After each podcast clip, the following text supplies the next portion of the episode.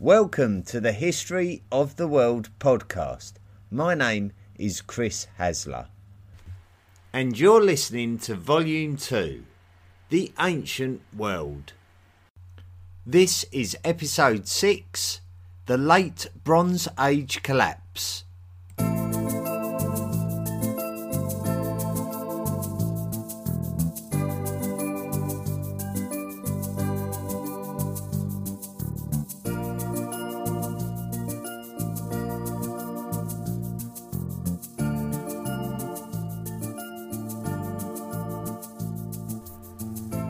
Charles Texier was born in 1802 in the French city of Versailles, which is in the modern Yvelines department of France. Texier trained as an architect, but was very interested in archaeology, and as such, he was given the opportunity to go on an exploratory mission to Anatolia in 1833. The following year, he would stumble across a site of extreme significance to ancient history. The site was near the village called Boğazköy, which is in the modern Turkish district of Boğazkale, and it was the ancient Hittite capital of Hattusha. The subsequent excavations at Hattusha not only revealed clues about the culture of the region at the time, but also clues about the ultimate fate of the city. We can see that the royal palace was burned down and that the city was abandoned, destroyed, and that was in around 1180 BCE. So, who was responsible for the destruction of Hattusha, which coincides with the end of the kingdom of our stars from the last podcast the Hittites. The Hittites. Let's look for more clues among the ruins of Hattusha. The German archaeologist Jürgen Seeher has published works about Hattusha, and it suggests that Hattusha was abandoned before it was destroyed. So this suggests that the last king of the Hittites Suppiluliuma II would have known what was coming and arranged for the Hittite capital to have been evacuated with anything of value. Who would have chased the Hittites out of Hattusha? Whoever they were, they did a good job, as this was the last we hear of the Hittites in history. The Hittite disappearance is simply amazing, considering their dominance of Anatolia for 500 years or more, and also the fact that it has been a mighty empire under the leadership of the successful warrior king Suppiluliuma I, not more than 150 years previous. So, who were the candidates and why did it happen? Before 1200 BCE, we are aware that the Hittites travelled across the sea to the island of Cyprus, a 40 mile sea crossing. It is not certain why the Hittites did this, but the most popular theory could be that the Hittites were securing the island's copper resources. If this is the case, then it is possible that the Hittites could have been struggling for resources for their bronze production the people of Cyprus could have been linked to the Mycenaean Greeks in terms of their ethnicity. The invasion of Cyprus may not have been received well by the Mycenaeans. The Mycenaeans. We haven't spoken about the Mycenaean Greeks yet, and they will indeed have their own episode, but unfortunately, we are going to need to wait a while before we do that one. However, for the purposes of this podcast, it is going to be sensible to introduce the Mycenaean Greeks. The Mycenaean heartland is the southernmost part of the Balkan Peninsula, which we can identify as roughly the same area of the modern day country of Greece. These lands had been developing civilized societies since the third millennium BCE, and the peoples of the early ancient period are likely to be ancestral to the Mycenaeans, perhaps with a little bit of Minoan influence from the seafaring societies of the Mediterranean island of Crete. Hittite movements into Assuwa in western Anatolia in around 1400 BCE would have brought the Hittites to the eastern border of the Mycenaean kingdom. So the two kingdoms would have been very familiar with each other, not least of all because we believe that most, if not all, of the kingdoms in and around the Near East would have built a healthy trade network up involving each other. A lot of the problems we have when interpreting documents from this period is the marriage of names to denote any one particular ethnic group. So, for example, someone may tell you about Gaelic people, and then someone else might tell you something about Irish people. To the person with no background knowledge of either, you might think we are talking about two distinct ethnic groups, when in actual fact, most Irish people are also Gaelic people. Hittite documents from the late Bronze Age reference a group of people called the Ahiyawa. We can't be certain, but this could be what the Hittites called the Mycenaeans.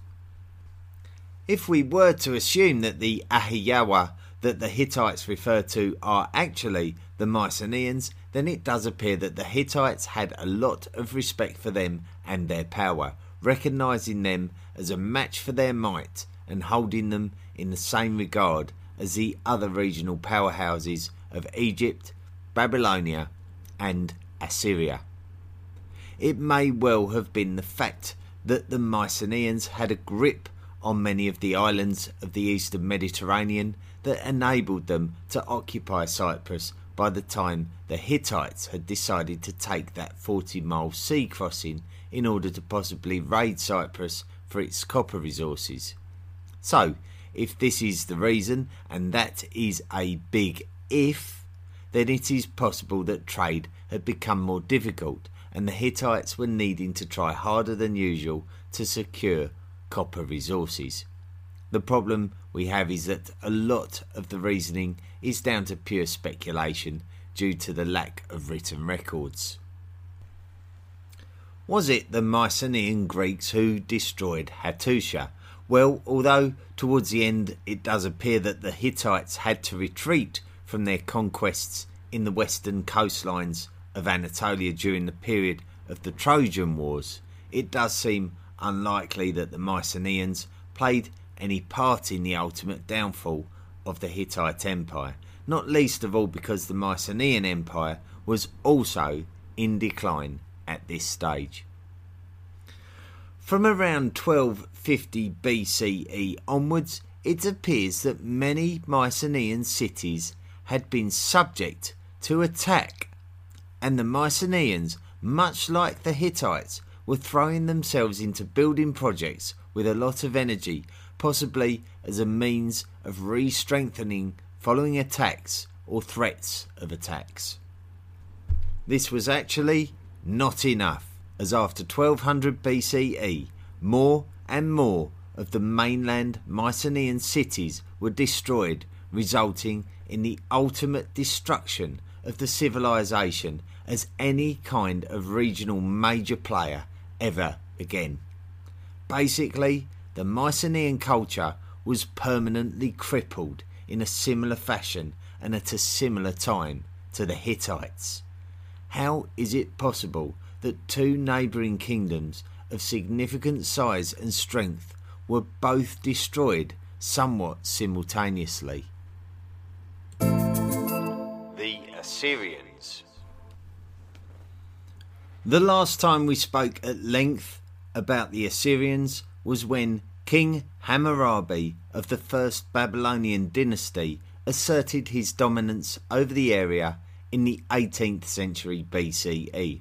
But the Assyrians re established a form of self governance after the death of Hammurabi and remained quite healthy until the 14th century BCE, apart from a brief period of subjugation to the neighbouring Mitanni Empire and even subjugated the Mitanni for a period.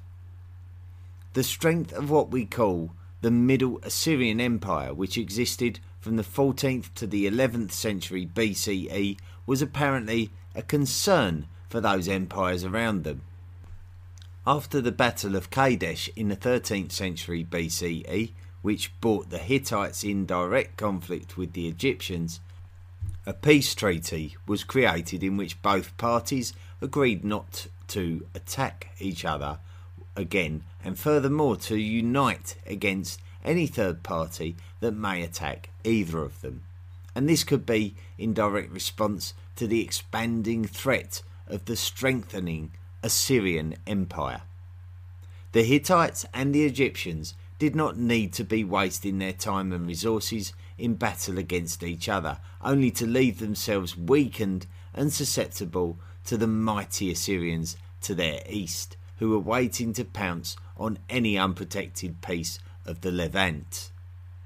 After the Mitanni kingdom was initially weakened by the Hittites and then ultimately gobbled up by the Assyrians, the Hittites instigated trade embargoes on the Assyrians, possibly as a means to stunt further growth. Certainly, the Babylonians saw fit to become involved in this trade embargo, and there is evidence of the Hittites trying to encourage the Mycenaeans to do the same. However, despite all of these neighbouring empires clearly subjecting the Assyrians to restrictions in order to contain them, it does appear that this did not prevent the collapse of both the Hittites and the Mycenaeans. But the next natural question is were the Assyrians to blame? Well, you could realistically speculate that the Assyrians could have made life very difficult for their Hittite neighbours, but they do seem quite distant from the Mycenaeans, so direct Assyrian involvement in their specific decline is highly unlikely. Although the Assyrians cashed in somewhat on the Hittite collapse by grabbing some available spoils for themselves, there does appear to be some form of consequence to the disappearance of some of their trading partners. The Assyrians enjoyed a prosperous period for some time after the disappearance of the Hittites and the Mycenaeans, but not so much after the middle of the 11th century when the Assyrian Empire appears to have shrunk considerably to a small area around the cities of Assur and Nineveh. The Babylonians. So the Hittites and the Mycenaeans disappeared and the Assyrians went into a steep decline in the aftermath. Perhaps the Babylonians fared better. They were somewhat detached, being down in southern Mesopotamia, and were responsible for joining in the trade embargoes against the Assyrians before the region fell into crisis. We established that after the Hittite king Mursili had sacked Babylon, the Kassites moved into the city and the area. Initially, Kassite Babylonia had a very good trade relationship with the Assyrians, and as such, they were able to firmly establish a strong dynasty. It was during the 14th century that the relationship between the Kassite Babylonians and the Assyrians began to alter. Assyria took a much more aggressive and subjugating approach to Kassite Babylonia, and to some extent they found Assyria too irresistible thanks to its growing power. Even as the Assyrians started taking territories in the Mitanni kingdom, the Hittites were desperately trying to draw up treaties, alliances, and trade embargoes targeting the Assyrians as the legitimate regional threat to its neighbours. While the Hittites and Egyptians were dealing with each other over in the west of the Near East, we can see that the Assyrians were seeking to subjugate Kassite Babylonia and attempt to turn it into a form of vassal state to further flex their muscles in the region.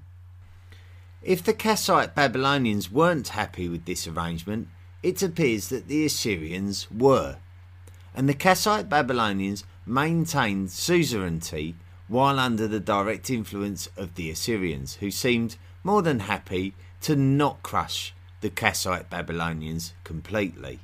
However, this could have been a bit of a mistake because the neighbouring Elamites from the east were, as ever, still very keen on poking their noses into the affairs of southern Mesopotamia and were able to conduct raids on Kassite Babylonian lands that ultimately led to the collapse of the Kassite dynasty in Babylonia in around 1155 BCE, after more than 400 years of established rule.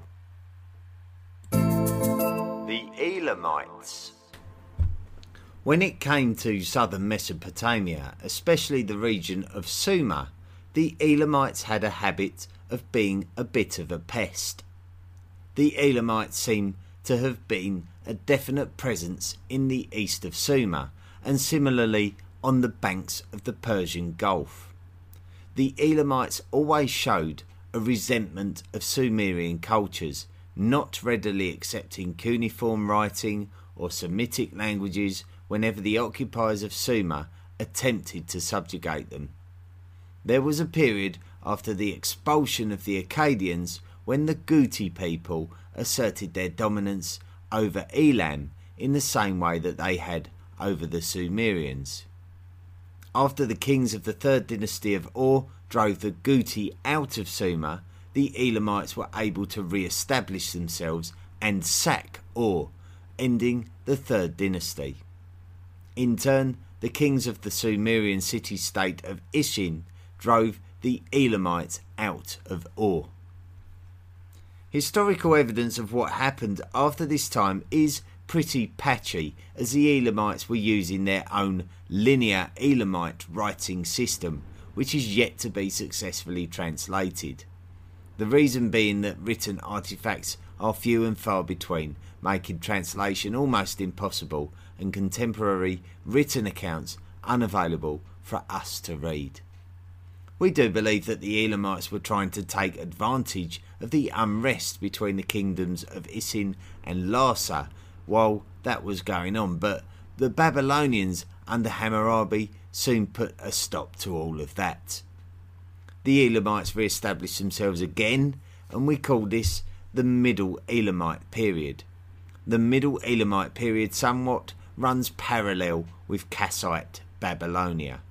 The Elamites battled frequently with the Kassites over land, but it was really the Assyrians who were the bosses as they invaded from the north, weakening the Kassite Babylonians and enabling the Elamites to enjoy the spoils. It was actually the Elamites who dealt the killer blow to the Kassite Babylonians before ultimately succumbing to the Assyrians in very quick succession in the 12th century BCE. So here we have yet another kingdom or empire disappearing during the 12th century BCE. The Hittites and the Mycenaeans were destroyed bit by bit. The Assyrians took advantage of this to an extent, but also the weakness of their Mitanni Babylonian and Elamite neighbours, but the Assyrian Empire actually shrunk considerably over the course of the next century or two, which seems quite bizarre considering all of their success. So surely someone must have been reaping the rewards somewhere. The Egyptians.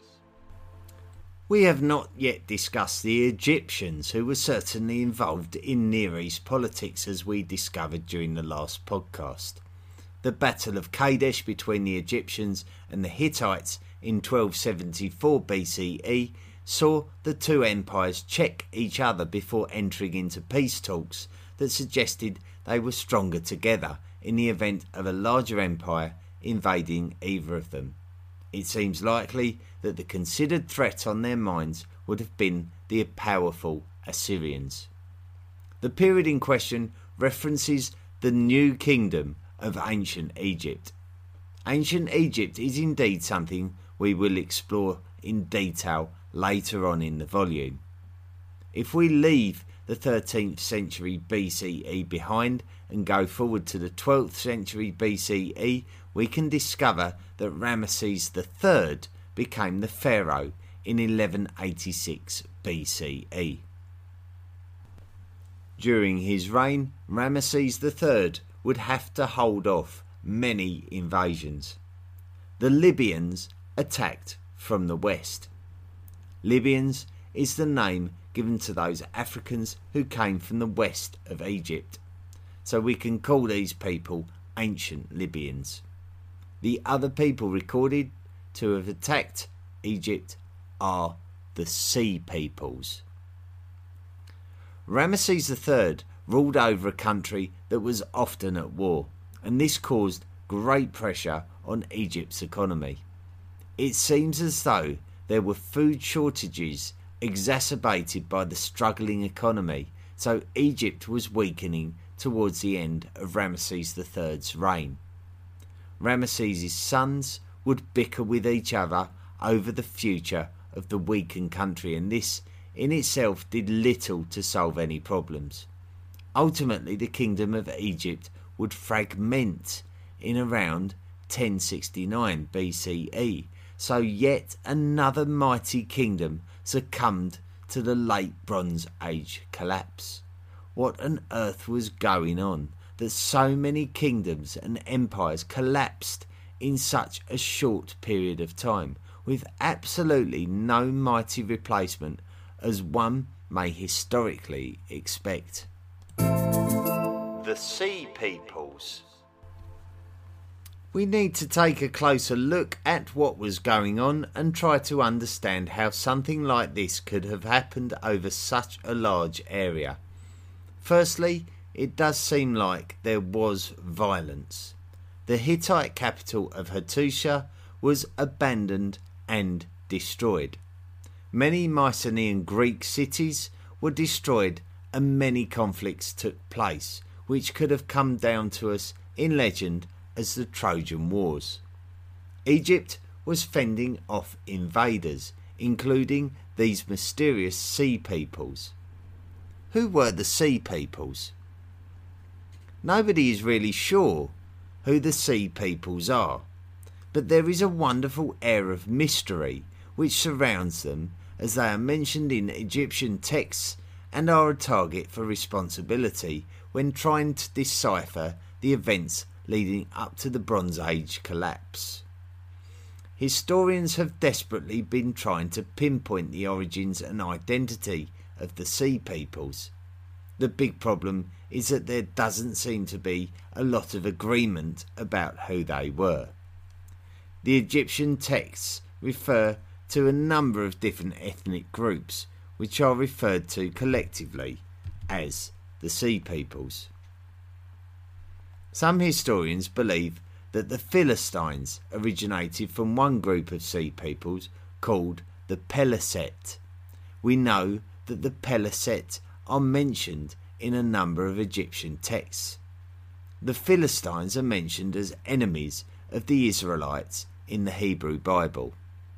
Although we believe that the Egyptians called them the Peliset, it appears that the Assyrians may have known them too and called them the Palastu.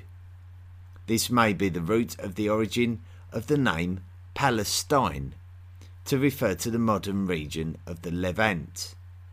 It is also speculated that the Philistines were displaced Mycenaean Greeks, as it appears that there are similarities between their cultures and architecture.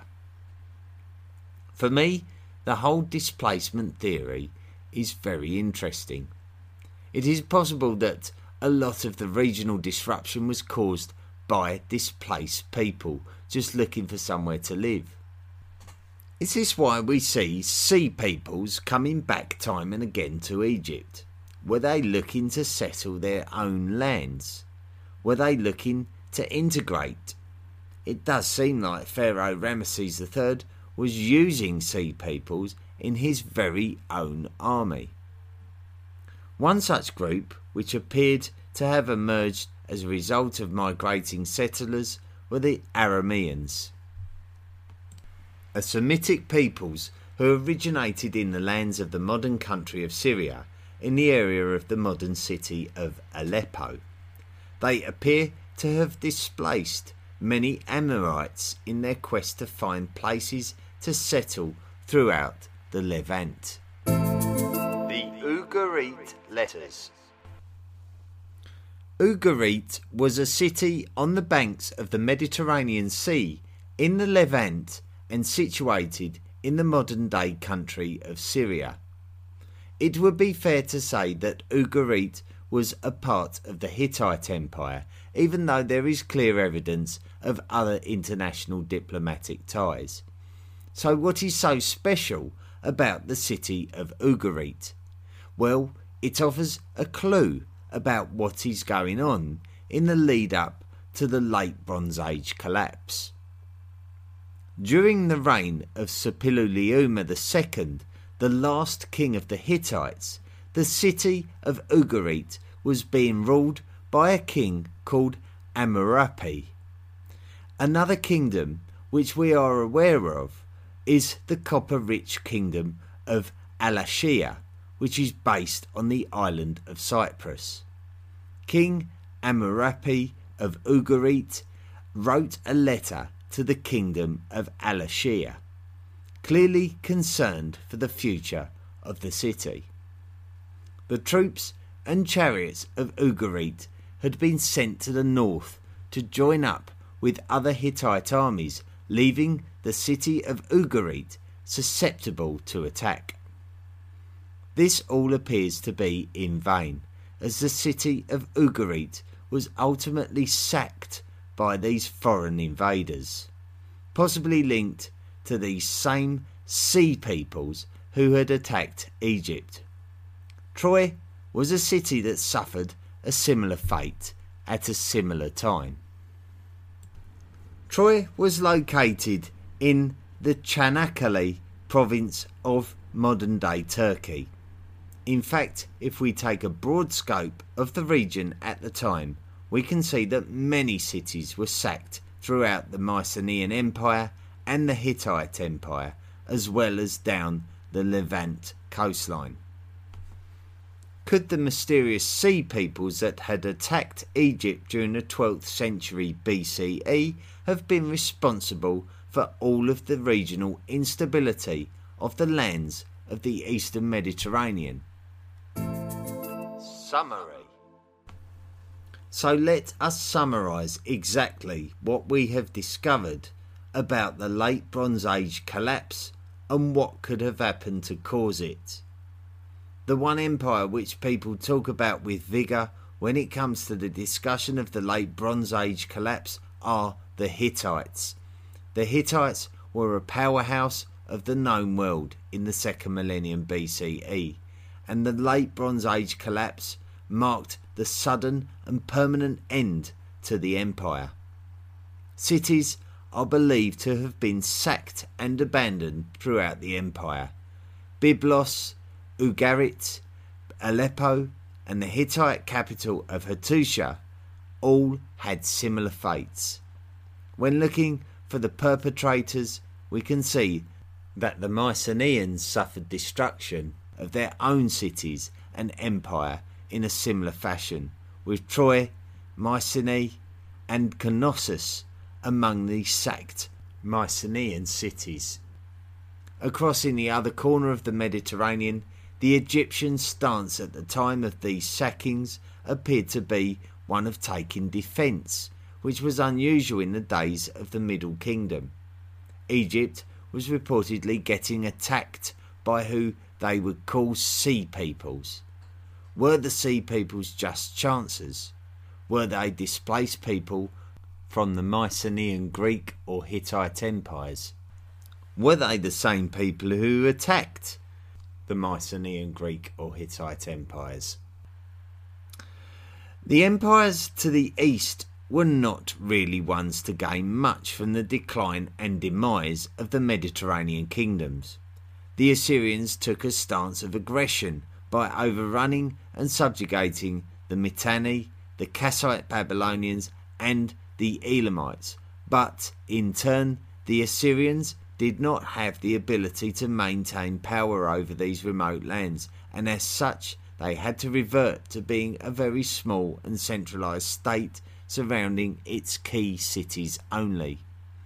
It appears that the former empires did not re emerge as one might expect. So, I am now under pressure to offer you an explanation as to what I believe happened during this period. Why did the late Bronze Age collapse happen?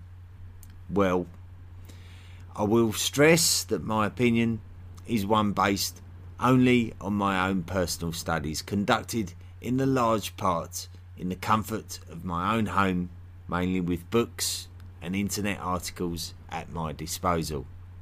I am not an archaeologist with first hand knowledge of any of the discoveries, so in this summary there may be things that I should have considered more seriously, but I do have a feeling about what I think may have happened, and I often try to go for the most likely event as opposed to letting my imagination take over.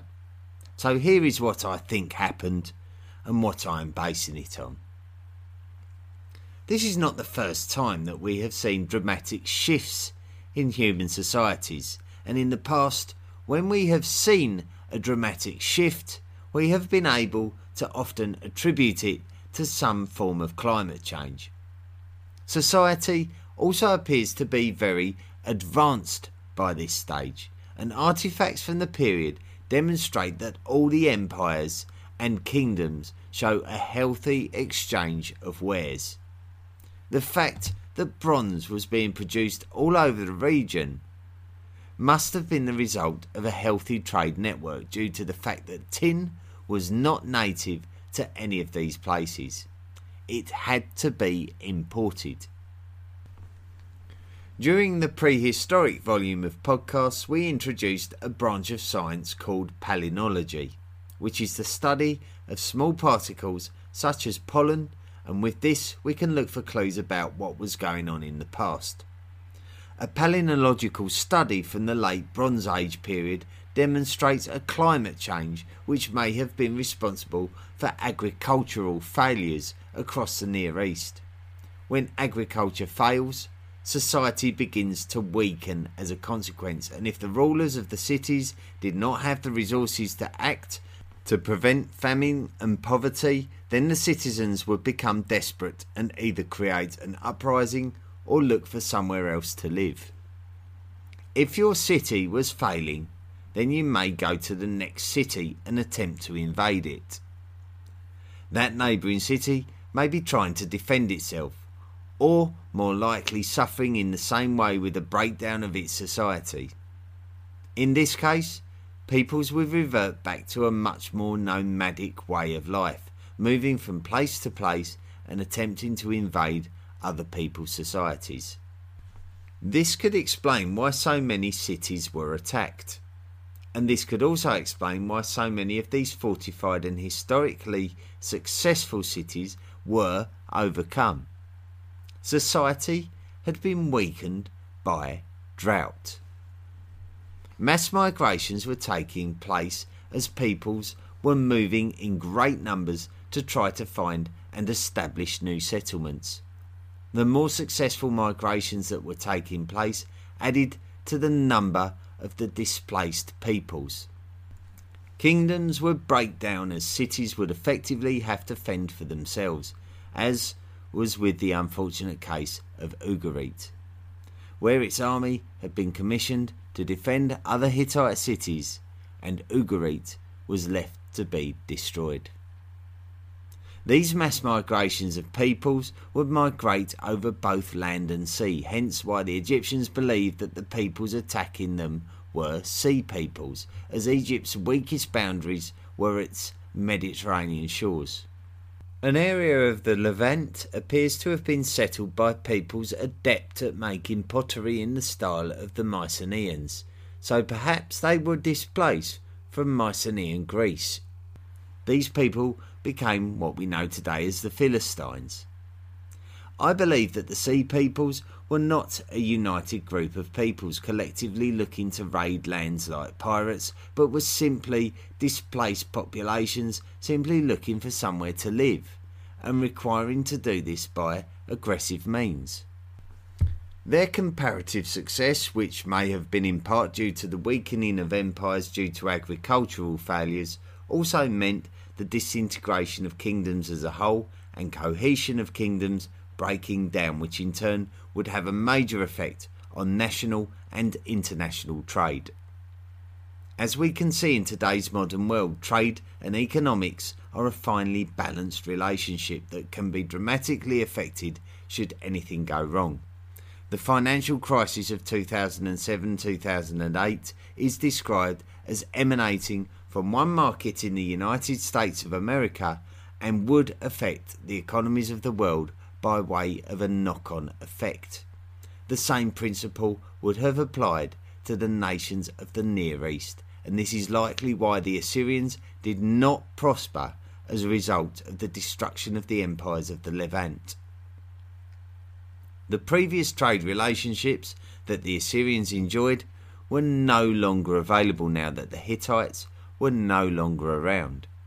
Near Eastern society would need to start all over again. The days of the mighty empires were over. We have already mentioned during the course of this podcast about the emergence of a Philistine settlement on the banks of the Mediterranean in the Levant lands formerly occupied by the Egyptian New Kingdom. Semitic peoples who came to be known as Arameans began to settle the fertile lands between the lands settled by the Philistines across to the Euphrates Valley, including the lands of the Euphrates Valley itself. Chaldeans settled the areas on the banks of the Persian Gulf where the mighty city of Ur once prospered. An Indo European Phrygian society began to emerge in the remnants of northwestern Anatolian lands previously occupied by the Hittites. The late Bronze Age collapse was not the end of society as we know it, but it was more like a reset button needed to be pressed. Societies had become comfortable over a period of four centuries and they had become so internationally dependent on each other that the breakdown of one completely destroyed the very infrastructure of the whole network of superstates. The clock had been turned back by about a thousand years, and kingdoms and empires would need time to re emerge and maybe learn lessons from what had happened here. Next time, we are going to study one of the empires of the Near East that we have mentioned many times in the past, but deserves further analysis, especially when it comes to how they got through the Dark Age following the Late Bronze Age collapse. They are the Assyrians. Thank you very much for joining me again and listening to this podcast. A fascinating subject this week. Thank you very much for joining me. We have had over 50,000 listens to the podcast, which is a phenomenally huge number uh, that I never expected to get to. So 50,000, wonderful stuff. Thank you. A couple of messages we've received through Twitter. Uh, the first one I'm going to read out is from Matti Jokimo. Hope I've uh, pronounced your name correctly. Uh, he's put OMG, this is exactly what my kind of just got interested in history again at an older age and now thinks about studying history at Open University at least needs now. Just got through episode three, but I'm getting there. Keep this up. Uh, thank you, Matty. Thanks for that message. Another message, uh, Ricardo Shortiano. Just found your podders on TuneIn Radio. Thank you so much for an easy listening foray. Uh, thank you for letting me know that you picked it up on TuneIn. That's uh, quite valuable. That and also, thanks for getting in touch with the podcast. It really does mean a lot to me that you make the effort to let me know that you're out there and you're listening to the podcast. And it's uh, very good for me to hear from you about how you think the podcast is going and what you like and don't like about it, where you picked it up, where you first heard it, that kind of thing. It's uh, of great value. So keep the messages coming.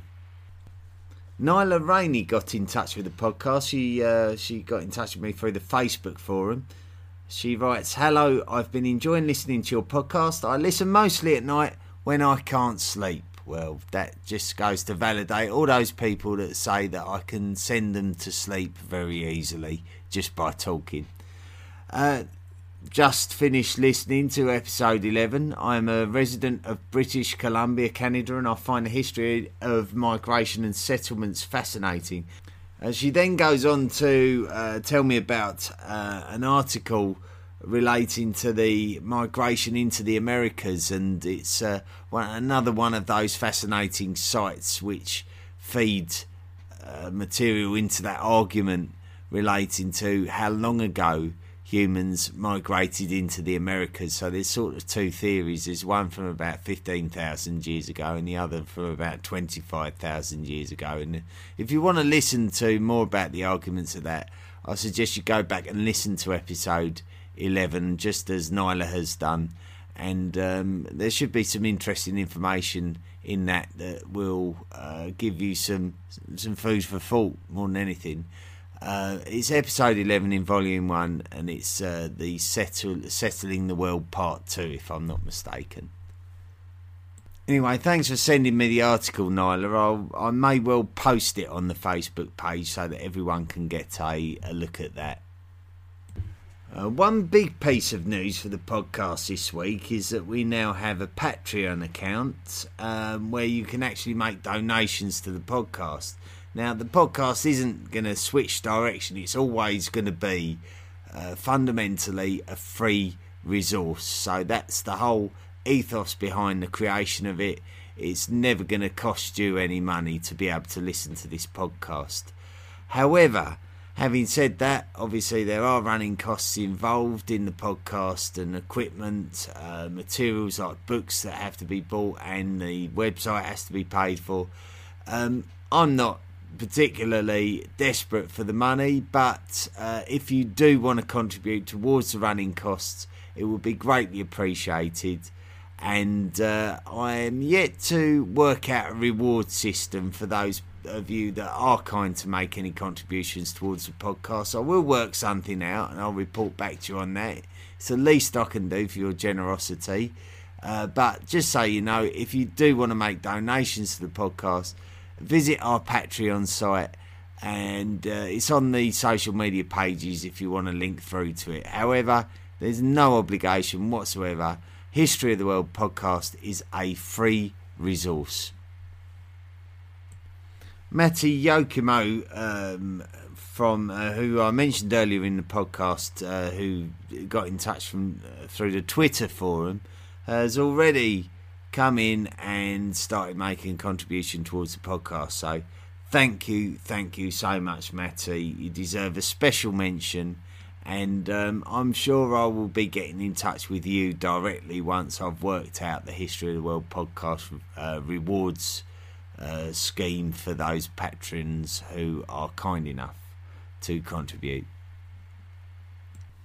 I think I've got one last message here that I'd like to mention from uh, Jan Richter, who um, who posted a message on the Facebook page. Said, "Thank you for your work. Uh, I was looking for a thorough podcast that would go chronologically from the dawn of man towards the present and uh, this is exactly the podcast for history nerds. There are a lot of episodes ahead of us, uh, you're telling me. I would have one wish though. I think the audio quality could be improved a little bit more. There is still some background noise, and the sound quality of spoken word could be a little bit better, and it could help us, not English native speakers, to hear better. I don't have a problem with the British accent though. I know such equipment is not cheap, but it would be greatly appreciated, I think. Greetings from Prague. Well, thank you, Jan, for getting in touch with the podcast. Um, always um, very interested to hear your opinions on the quality of the sound of the podcast. Now, um, this uh, wonderful piece of equipment that I did buy before starting out, this Blue Yeti microphone, has served me extremely well and I've been very pleased with it. However, I'm not really sure. I don't have a great deal of feedback regarding the, the sound quality, and often no news is good news, so I believe that the sound quality was okay. But if you're experiencing difficulties with the uh, with the quality of sound, please do let me know. Adjustments can be made with the existing equipment, so it doesn't mean that I have to go out and spend hundreds um, on all new equipment. Um, it might just be that I'm dampening the volume too much. Um, or something uh, relate something else related. Just uh, write in, let me know uh, if uh, you think the uh, the sound, the quality of the sound can be improved. Anyway, enough about that. I've been rambling on and on and on too much this week. It was a good episode, a good long episode with plenty of great information in it. And uh, we'll look forward to next week where we look at the mighty Assyrian Empire and how it changed over the over the years that it was active. So it was the Assyrian Empire was around in lots of different forms for many many years. We're going to have a closer look at that next week. Thank you once again for listening in, and I hope you all have a wonderful week. The History of the World podcast is hosted by Audioboom. It is available on Spotify, Apple Podcasts, Overcast, Castbox, Podcast Republic, Stitcher, and TuneIn. You can also find it on Deezer, Google Podcasts, and Radio Public. Feel free to email the show at historyoftheworldpodcast at mail.com, join our Facebook page, and follow us on Twitter.